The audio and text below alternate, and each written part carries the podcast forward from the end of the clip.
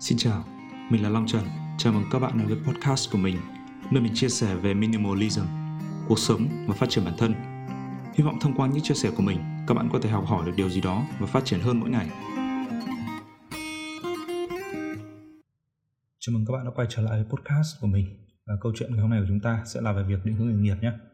Tuy nhiên trước khi để bắt đầu cái podcast này thì mình muốn à, đính chính lại với mọi người về cái cụm từ định hướng nghề nghiệp. Đây là cái cụm từ mà hiện nay toàn thể xã hội đang quan tâm và đặc biệt là các em học sinh lớp 12 và cũng như là các bậc phụ huynh có con chuẩn bị bước vào cái kỳ thi quan trọng bậc nhất của cuộc đời. Cá nhân mình ý, thì quan niệm cái hành động lựa chọn ngành học, chọn trường học trước khi thi đại học ấy là cái thao tác mà chúng ta đang định hướng ngành học. Mình muốn nhấn mạnh đó là chúng ta đang chọn ngành học chứ không phải là chọn nghề nghiệp. Tại sao lại là ngành học chứ không phải nghề nghiệp nhỉ? Thì đây là một cái câu hỏi mà mình đã từng hỏi và đã tìm được câu trả lời dựa vào quan sát thực tế. Nếu các bạn mà quan tâm về cái việc định hướng cho học sinh cấp 3 ấy, hoặc là đã từng trải qua cái việc là tìm ngành học tìm trường học để đăng ký đại học ấy, thì các bạn sẽ thấy là đa phần mọi người sẽ đi tìm ờ, cái ngành học đi tìm trường học theo hai cái hướng như này. Hướng đầu tiên là mọi người sẽ đi theo hình tháp xuôi tức là mọi người sẽ đi tìm một cái ngôi trường tốt chất lượng ổn ừ, phù hợp với mức điểm của mình. Sau đó mọi người sẽ xem trong cái ngôi trường đó có đào tạo những ngành gì ngành nào mà phù hợp với cả những cái sở thích và phù hợp với cả những cái ờ, năng lực của mình. Đấy, sau khi mà chốt được trường chốt được ngành rồi thì bắt đầu sẽ đi kiểm tra xem là ngành này bây giờ có hot hay là không. Ngành này liệu sau khi mà xin việc thì có thể xin được ở đâu? Đấy, ngành này liệu lương lậu các thứ có ổn hay không? Nếu như mà ok thì chốt đăng ký luôn. Còn không thì đi tìm ngành khác vẫn ở trong cái trường đấy, đấy. còn nếu như mà hướng theo hình tháp ngược ấy, thì là cái hướng đi mà nó sẽ ngược lại. Tức là chúng ta sẽ ờ, nghe ngóng xem là cái thằng bạn thân đứa cùng bàn hoặc là mấy ông trên mạng đánh giá xem là cái ngành nào đang hot ngành nào có vẻ xịn ngành nào là dự kiến là lương cao nhiều việc. Đấy, sau đó chúng ta đăng ký theo. Đấy, chọn được cái ngành đấy rồi chúng ta sẽ đi tìm những cái trường đại học mà có cái ngành đào tạo như vậy và đăng ký. Đấy. điểm chung ở đây là gì? Là mình thấy là chúng ta đang quan tâm đến uh, cái, cái vấn đề về công việc sau khi ra trường vấn đề lương thưởng sau khi ra trường. Chúng ta đang dành một sự quan tâm tương đối đặc biệt. Đấy thực ra thì đây cũng là tâm lý chung thôi. Chắc chắn là không có ai đi làm mà lại không mong muốn mình được lương cao cả. Tuy nhiên thì chúng ta lại à, đang sử dụng cái công cụ tham chiếu. Nó không có đúng và đủ. Đấy, nếu như mà các bạn đánh giá theo xác suất thống kê ấy, thì cái việc mà các bạn chọn ngành học theo cả hai cách trên ấy, đều không cho chúng ta đủ số mẫu. Chúng ta cần để đưa ra cái kết luận cuối cùng. Và cái cái mục tiêu ban đầu chúng ta khi chọn ngành ấy, luôn luôn sẽ là ngành đó có phù hợp với bản thân hay không và sau này ra trường đi làm việc có việc làm hay không và lương có cao hay không? Một điều rõ ràng chúng ta thấy rằng đó là chọn ngành theo cả hai cái mô hình trên ấy đều thiếu đi việc mà chúng ta cân nhắc cái năng lực của bản thân và khả năng của bản thân trước. Đấy, chúng ta ai cũng biết là cái ngành công nghệ thông tin là đang hot nhưng mà đâu phải ai cũng có tư duy toán rời rạc tốt đúng không? Đâu phải ai cũng có tư duy lập trình tốt. Tại sao khi mà chọn cái ngành công nghệ thông tin ấy uh, không mấy bạn có thể là tự ngồi và nhìn lại cái quá trình học của mình từ năm lớp 8 đến năm lớp 12 ví dụ như năm lớp 8 năm lớp 11 là các bạn sẽ được học tin học và học lập trình. Đấy, nếu theo mình nhớ là vậy thì lúc đấy thì bạn được mấy phẩy môn tin học? Đấy. liệu bây giờ bạn có còn nhớ cái cấu trúc của một chương trình Pascal cơ bản nó bao gồm những cái gì không? Hay là hồi đó các bạn học với một cái tâm thế như thế nào? Các bạn có học với một cái tâm thế đấy là một cái môn phụ không cần học ừ, quá nhiều thời gian và sẽ có một thằng bạn thân nào đấy trí cốt nó sẽ gánh cả lớp qua môn không? Đấy đấy rõ ràng là bạn thích học công nghệ thông tin bạn biết nó hot ờ, bạn biết nó nhiều tiền đúng rồi. Nhưng mà với một cái profile mà nó yếu về môn tin như là mình giả sử như trên ý, thì bạn nghĩ thử xem với chương trình đại học mà nó còn khó này nó còn nặng này và nó đòi hỏi cái khả năng tự học nhiều hơn ấy, thì liệu với cái profile và cái lịch sử như vậy thì bạn tự tin bao nhiêu phần trăm là bạn có thể đáp ứng được với cái yêu cầu của ngành học đấy? Và hơn nữa học đại học ấy nó vẫn còn dễ hơn đi làm đi làm ấy, bạn còn phải đối diện với nhiều những cái vấn đề, nhiều những cái mối lo khác. Mà thậm chí còn có những cái vấn đề mà nó còn rất là mới, mà nó chả có cái tài liệu hay là chả có ai hướng dẫn bạn giải quyết hết cả. Một mình chúng ta sẽ phải tự chiến đấu hết. Đấy. Bạn có thể biện minh bằng việc là lên đại học thì sẽ không cần phải lo các môn chính hay là môn phụ nữa, đúng không? Thì rõ ràng đúng là như vậy. Nhưng mà bạn có thể thay đổi được. Nhưng với cái cái số liệu khảo sát mà nó thiên về kết quả là bạn không hợp với ngành này rồi bạn không có đủ những cái năng lực và tiêu chuẩn để đáp ứng cái ngành này thì liệu bạn có tự tin mà, kiểu, theo cái ngành này không và mình nghĩ là không ai muốn chơi một cái ván bài sinh tử mà khi mà bạn biết là khả năng thua rất là cao như thế, đúng không Đấy. ở đây tự lại thì mình muốn khẳng định là chúng ta, cái vấn đề chúng ta quan tâm đến việc định hướng là tốt ấy, nhưng mà chúng ta cần định hướng một cách triệt đề hơn đấy. ở phần sau mình sẽ trình bày rồi thì để rõ ràng và nó dễ hiểu hơn ấy, thì mình sẽ à, chia sẻ lại với các bạn cái cách mà mình à, tự định hướng và tự chọn ngành học nhé. Mình không biết là các bạn như thế nào nhưng mà bản thân mình ấy, uh, mình tự đánh giá và tự nhận xét cái việc mà định hướng ngành học của mình là một trong số rất là ít những cái việc mà mình làm tốt và trọn vẹn nhất từ trước đến giờ. Đấy. thế là mình rất là tự tin khi mà chia sẻ lại với các bạn. Đấy, bây giờ mình sẽ chia sẻ lại cái quá trình mà mình tư duy quá trình mà mình phân tích và quá trình mà mình đưa ra quyết định là mình chọn ngành học như nào nhé. Đấy, mình sẽ cân nhắc dựa trên ờ, bốn ba cái yếu tố ba cái yếu tố thôi Đấy. yếu tố thứ nhất là về sở thích đam mê Đấy. thì việc đầu tiên mà mình quan trọng mình để tâm đến khi mà bắt đầu chọn ngành học ấy thế là việc mình có thích cái ngành đấy không Đó. thì cái này đơn giản là bạn cứ ờ, soi lại những cái sở thích rồi thì soi lại những công việc mà hàng ngày bạn ưa thích làm những công việc nào mà bạn có có khả năng làm mà quên đi thời gian ấy làm kiểu nhiệt tình và hăng say bạn làm có thể cả ngày cả đêm đều được ấy. Đấy chính là cái sở thích và cái khả năng của bạn. Đấy. riêng về bản thân mình thì mình nhận ra là mình có hai cái sở thích và hai cái sở thích này của mình nó lại chẳng liên quan gì đến nhau cả. Đấy, sở thích thứ nhất là mình thích làm video. Đấy, mình thích chỉnh sửa video và chụp ảnh.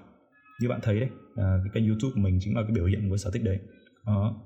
đấy là cái thế mạnh là về ngành công nghệ đa phương tiện đấy, hoặc là media đấy ngoài ra thì mình còn có một sở thích khác à, đó là sở thích vọc vạch chế cháo mình thích lắp mạch điện đó. mình thích uh, sửa đồ điện sửa uh, cái này cái kia đó, đấy là biểu hiện của thế mạnh về ngành điện tử như vậy thì nếu như mà xét theo tiêu chí sở thích ấy, thì mình có tới hai sở thích và hai thế mạnh tương đương với hai cái ngành mình có thể học đó. riêng về câu chuyện mà sở thích đam mê ấy, thì mình cảm thấy rất là may mắn và tự hào vì mình biết là không phải bạn nào bằng tuổi mình thậm chí là hơn tuổi hay là ít tuổi không phải ai cũng có có thể tìm được cho mình một cái thế mạnh một cái sở thích mà bạn hiểu rõ. Chứ chưa nói gì là đến hai sở thích như mình. Đó, thế nên là về cái cái lĩnh vực mà sở về cái cái tiêu chí sở thích đam mê ấy, thì mình có tận hai sự lựa chọn và tương đối thoải mái. Tiếp đến thì mình xét về tiêu chí năng lực và sức học. Ừ, năng lực và sức học. Rõ ràng là các bạn đi học đại học là các bạn để đi học đúng không? Thế nên là cái vấn đề sức học và năng lực học của bạn rất là quan trọng và cần phải cân nhắc đến. Về cái ngành đa phương tiện ấy thì mình có tìm hiểu nhiều về làm video và dựng phim quay phim các thứ rồi. Nhưng mà thực sự thì mình đánh giá về cái cái ờ, học ấy thì mình lại không giỏi cái môn mà mình nghĩ là nó quan trọng với cái ngành này. Đấy là môn văn. Ờ mình viết văn rất là tốt. Mình tự nhận là mình viết văn tốt. Đấy, nhưng mà mình cũng không hiểu tại sao mình chỉ được đâu đấy khoảng độ 6 đến 8 điểm văn. 8 điểm là cao nhất với mình à? Đấy, mình không thể nào vượt qua cái con số 8 kìa. Đấy, và thực ra thì mình cũng chẳng quá mất nhiều thời gian để suy nghĩ về cái vấn đề này đâu. Mình chụp mũ luôn mình không có năng lực về văn học. Đó. Tiếp đến là về cảm quan nghệ thuật của mình một cái yếu tố cũng tương đối quan trọng trong cái việc là bạn có làm video đẹp hay không bạn có chụp ảnh đẹp hay không hay là bạn có quay phim nó nghệ hay không. Đấy, đấy là cái cảm quan nghệ thuật. Đấy, thì bằng cái cách mà mình so sánh đối chiếu với cả nhiều bạn bè của mình có chung cái niềm đam mê này Đấy, thậm chí là nhiều người quen hoặc là nhiều những cái cái ờ, influencer trên mạng. Đấy. thì mình đánh giá các sản phẩm cái ngày cấp ba đấy của mình nó không có được cái sự nghệ thuật ở trong đấy đâu. Nó nói chung là nó chỉ mang tính gọi là bộc phát nó thiếu đi cái tính nghệ thuật thiếu đi những cái quy tắc nghệ thuật ở trong đấy. Đấy. Nguyên nhân ấy thì thực ra thì có thể là do mình không dành thời gian tham khảo nhiều các video đẹp mình không có xem các bức ảnh nghệ thuật nhiều mình cũng chả có lên youtube để tìm hiểu mấy cái đấy nhiều. Đó. Nói chung là mình lười ngồi học cho nó rau ngô ra khoai. Cái cách edit video như nào cho đẹp. À, cách làm hiệu ứng như nào. Đấy vân vân. Từ đó thì mình đánh giá là mình học cái ngành đa phương tiện nó chỉ đơn giản là theo cái kiểu ăn sổ. Tức là mình cần cái gì thì mình sẽ lên google tra. Rồi thì mình đơn giản chỉ học mỗi cái đó thôi. Nhìn chung thì cái cách đó nó đúng là nó giúp mình làm được việc làm giúp mình à, biên tập được một cái video. Nhưng mà nếu xét kỹ ra thì những cái sản phẩm mà mình làm ra theo cái kiểu ăn sổ như vậy nó chỉ ở cái mức đủ dùng thôi. Nó không có sự chuyên nghiệp ở trong đó. Và nếu như mà xét về năng lực thì mình có nhưng mà cái sức học thì mình lại không có. Đấy. Còn về cái ngành điện điện tử thì sao? Mình biết tương đối nhiều về kỹ thuật điện. Có một câu chuyện vui hồi bé của mình mà mình vẫn hay uh, ví von mình vẫn hay nói như một cái ví dụ về việc mà mình sinh ra để làm điện như thế nào ấy.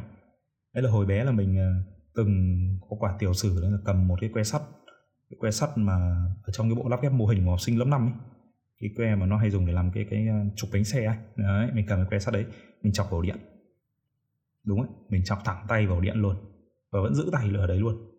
Lúc đấy thì mình có thấy tê tê, nên là mình bỏ cái ra. Và mình tin là với cái lần nghịch dại với điện ấy mà mình vẫn còn sống đến tận bây giờ ấy. Lúc đấy mình không tèo luôn ấy, thì chứng tỏ là mình và điện có một cái cơ duyên nào đấy nhất định. Đấy. Hơn nữa nhá là bố mình thì dạy vật lý và ông quan niệm rằng đàn ông con trai ấy, là phải biết làm tất cả những cái việc sửa chữa điện đóm trong nhà sửa chữa đồ đạc các thứ là phải biết hết. Thế nên là từ nhỏ ấy mình đã quen với cái việc là đấu dây đi dây lắp công tắc các thứ linh tinh từ lúc nào.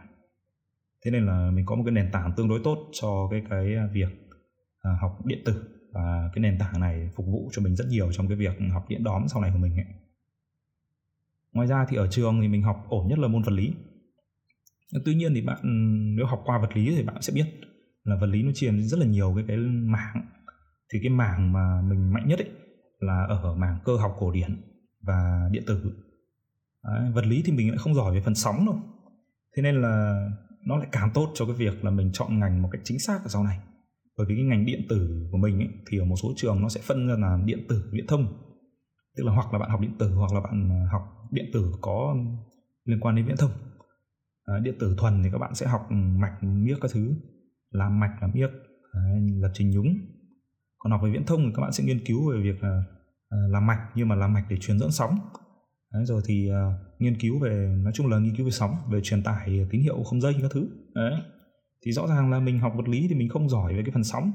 Thế nên là mình sẽ không thể nào học tốt được cái cái điện tử viễn thông. Bản thân mình cũng không thích tìm hiểu về sóng sánh cho lắm. À, thế nên là mình thu hẹp được cái lĩnh vực của mình còn lại rất nhỏ đấy là kỹ thuật điện điện tử. Đó.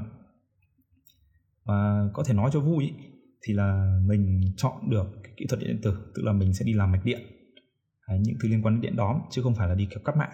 À, những thứ liên quan đến cái lĩnh vực sóng sánh mà mình kém đó, may mắn mà có cái cơ sở hiểu biết tương đối như này thì à, mình mới chọn được và định hướng được rõ ràng cho cái cái à, cái con đường của mình khi mà lên đại học. Vấn đề tiếp theo là mình xét đến cái yếu tố đấy là đặc thù ngành học. Đó nếu các bạn mà đã từng thấy à, một cameraman đang làm việc thì chắc chắn là các bạn cũng sẽ thấy được cái đống đồ nghề lỉnh kỉnh của anh ấy khi tác nghiệp đúng không? Và với kinh nghiệm và tìm hiểu của mình ý, thì để làm một ừ, cameraman để phục vụ được cái cái à, học đa phương tiện một cách ngon nghẻ ấy, thì cái số tiền đầu tư ban đầu của mình ấy, nó rơi ở đâu đấy khoảng tầm 100 triệu.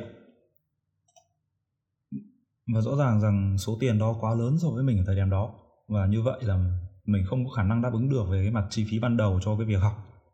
Ngoài ra thì còn các yếu tố khác mà mãi sau này mình mới biết ví dụ như là sự à, cạnh tranh cao về nghề nghiệp độ bão hòa của ngành hay là cái mindset của khách hàng về ừ, cái, cái giá trị của dịch vụ một số yếu tố đặc biệt nữa đấy là về phần mềm chẳng hạn. Hồi đó thì mình không tài nào mà thích ứng được với cái không gian làm việc chuyên nghiệp của cái đống phần mềm họ nhà Adobe. Điển hình nhất là hai cái thằng Premiere và After Effects. Hồi đó thì mình dùng cái phần mềm làm video đơn giản lắm. Đấy là YouTube Studio. Và sau này thì thông qua ông bạn của mình thì mình biết và tiếp cận với cái phần mềm nó chuyên nghiệp hơn một tí. Đấy là Filmora nhưng mà nói chung thì nếu như mà đem cả hai ông kia cộng lại nhân đến 10 lần nữa mà so sánh với cả Premiere với Adobe ấy, thì nó giống như kiểu là mình đang đi dùng cái sợi chỉ và chặt cây ấy. chặt thì vẫn chặt được thôi nhưng mà lâu.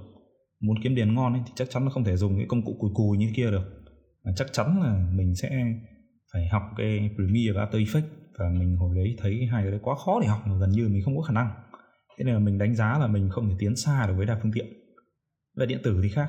Thì mình hiểu nó rõ như là mình nắm nó trong lòng bàn tay vậy ngoài ra thì à, mình còn ý thức được một cái điều rất là quan trọng đó là về cái vị trí của cái ngành điện điện tử. Các bạn đều biết là cái cách mạng công nghệ 4.0 của cách mạng của trí tuệ nhân tạo big data của điện toán đám mây đúng không?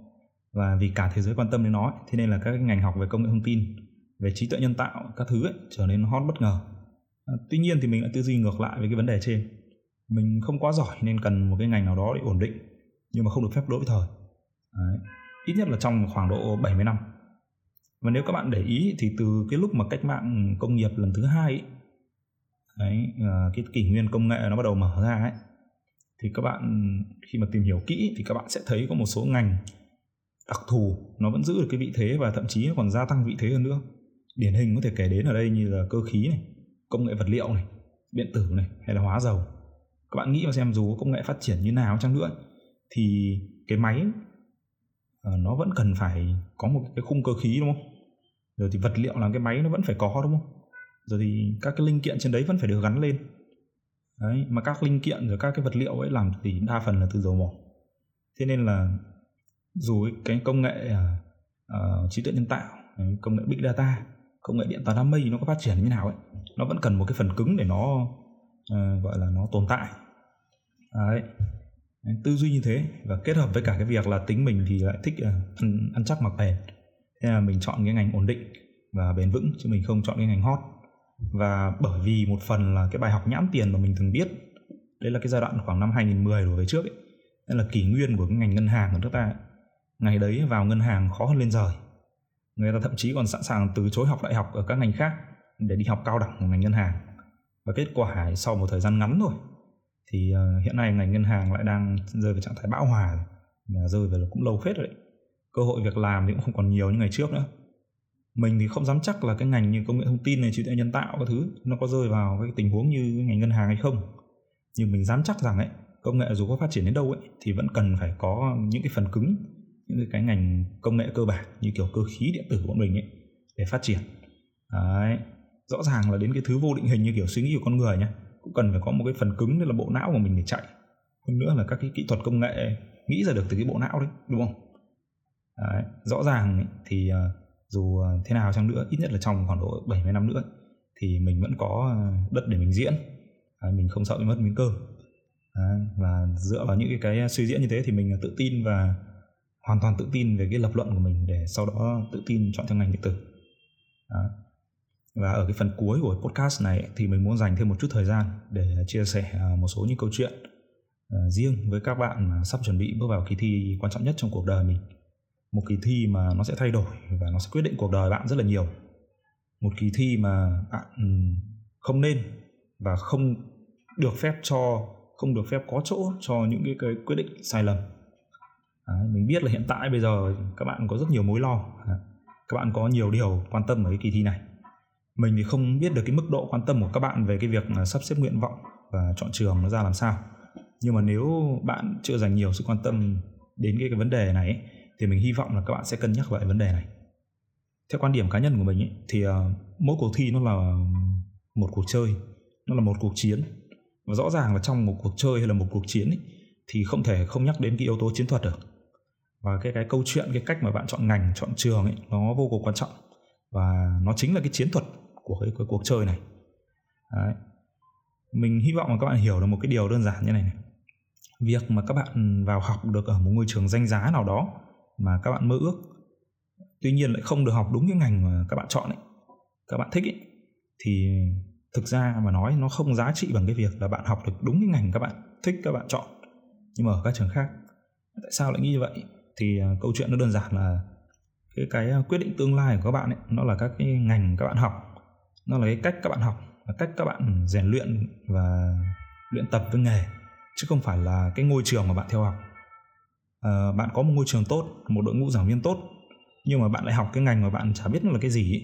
bạn chả hiểu nó tập trung vào giải quyết vấn đề gì rồi bạn cũng chả biết luôn là sau này làm ra ngoài làm thì bạn làm được ở những cái gì ấy. thì dù cho bạn có được học ở cái trường xịn nhất được những giảng viên giỏi nhất uh, giúp đỡ giảng dạy ấy, thì cũng chưa chắc là giúp được các bạn thành công đâu và hơn thế nữa ấy, thì giáo trình ở các trường đại học ấy bây giờ mình thấy gần như là đồng đều nhau hết và đội ngũ giảng viên của các trường đại học ừ, tên tuổi nổi tiếng thì cũng thường xuyên đi thỉnh giảng ở những các, những cái trường đại học khác. Và bản thân trong nội bộ đội ngũ giảng viên của các trường đại học ấy, thường xuyên họ cũng trao đổi và trao dồi kiến thức với nhau. Thế là cái khoảng cách về mặt tri thức ấy, nó gần như là nó không có giữa các trường đâu, mình nói thật. Và thậm chí nếu như mà bạn máu chiến hơn ấy, cũng có rất nhiều những cái cái khóa học mở, những cái open course của các trường đại học hàng đầu thế giới, như kiểu MIT hay là Harvard những cái khóa học này nó luôn mở cửa miễn phí cho các bạn tham gia và toàn là giáo sư hàng đầu thế giới giảng dạy luôn Đấy, thế nên là mình muốn các bạn lưu ý một điều rằng ấy, đấy là lên đại học ấy thì chúng ta cứ phải xác định với cái tâm thế với nhau là tự học 100%. Thế nên là cái câu chuyện là uh, cố gắng vào cái trường mà bạn thích ấy, nó không quan trọng bằng cái câu chuyện là cố gắng ờ, vào cái ngành mà bạn thích, ngành mà bạn muốn theo đuổi. Đấy. Như bản thân mình nhé, thì mình không theo trường đâu. Nhiều bạn bè của mình thích, ví dụ có bạn thích ngoại thương, bạn uh, giải tất cả nguyện vọng ngoại thương từ thấp đến cao luôn. Hay là thích bách khoa thì giải ờ, tất cả nguyện vọng bách khoa luôn. Nhưng mà mình thì mình ờ, không theo trường mình theo ngành mình thích ngành điện điện tử. À, thế nên là mình đi tìm. Và mình giải nguyện vọng của mình từ điện tử viễn thông của bách khoa hà nội đến điện điện tử của bưu chính là bây giờ trường mình đang học ấy. Đấy, rồi đến điện điện tử của à, điện tử viễn thông của giao thông vận tải. Đấy, và đến điện điện tử của công nghiệp. Đó. Thì nói chung là mình trải dài nguyện vọng từ các trường mức điểm mà nó cao hơn cái điểm sàn điểm khả năng của mình ấy, từ khoảng 2 đến 3 điểm. Đấy, mình trải xuống đến những cái trường mà có mức điểm thấp hơn khả năng của mình cũng khoảng 2 đến 3 điểm. Tổng lại thì mình chỉ cần đăng ký có 4 nguyện vọng tốn khoảng đâu đấy 120 nghìn thôi. Nhưng mà vẫn đảm bảo được việc là ít tiền đỡ tốn tiền đúng không? Và vẫn đảm bảo được việc là mình có thể đỗ vào cái trường top đầu có khả năng đỗ vào trường top đầu và cũng đảm bảo rằng là mình không thể nào chờ đại học được. Đấy. Đấy chính là chiến thuật và đấy chính là cái cách mà mình chơi cái ván bài định mệnh với cuộc thi đại học ấy. Và đấy cũng chính là cái tư duy mà mình muốn các bạn thử chiêm nghiệm và cũng thử ờ, cân nhắc và thực hiện khi tham gia cái cuộc thi đại học đại học này. Và cuối cùng thì mình muốn ờ, gửi gắm với các bạn một điều đấy là hãy nhớ rằng cái cái số phận của các bạn ấy, do các bạn định đoạt chứ đừng có thi xong rồi mới ngồi thấp thỏm là cầu mong mình đỗ. Bạn cứ phải chắc chắn việc mình đỗ đã rồi hãng tham gia thi. Và hy vọng là cái podcast này có thể giúp ích được phần nào cho các bạn trong cái câu chuyện là thi đại học. Và chúc các bạn là sẽ có mỗi kỳ thi ờ, tuyệt vời và được học cái ngành mà các bạn yêu thích. Tốt hơn nữa thì học được cái trường mà các bạn yêu thích là điều tốt nhất. Và hẹn gặp các bạn ở các số podcast sau nhé.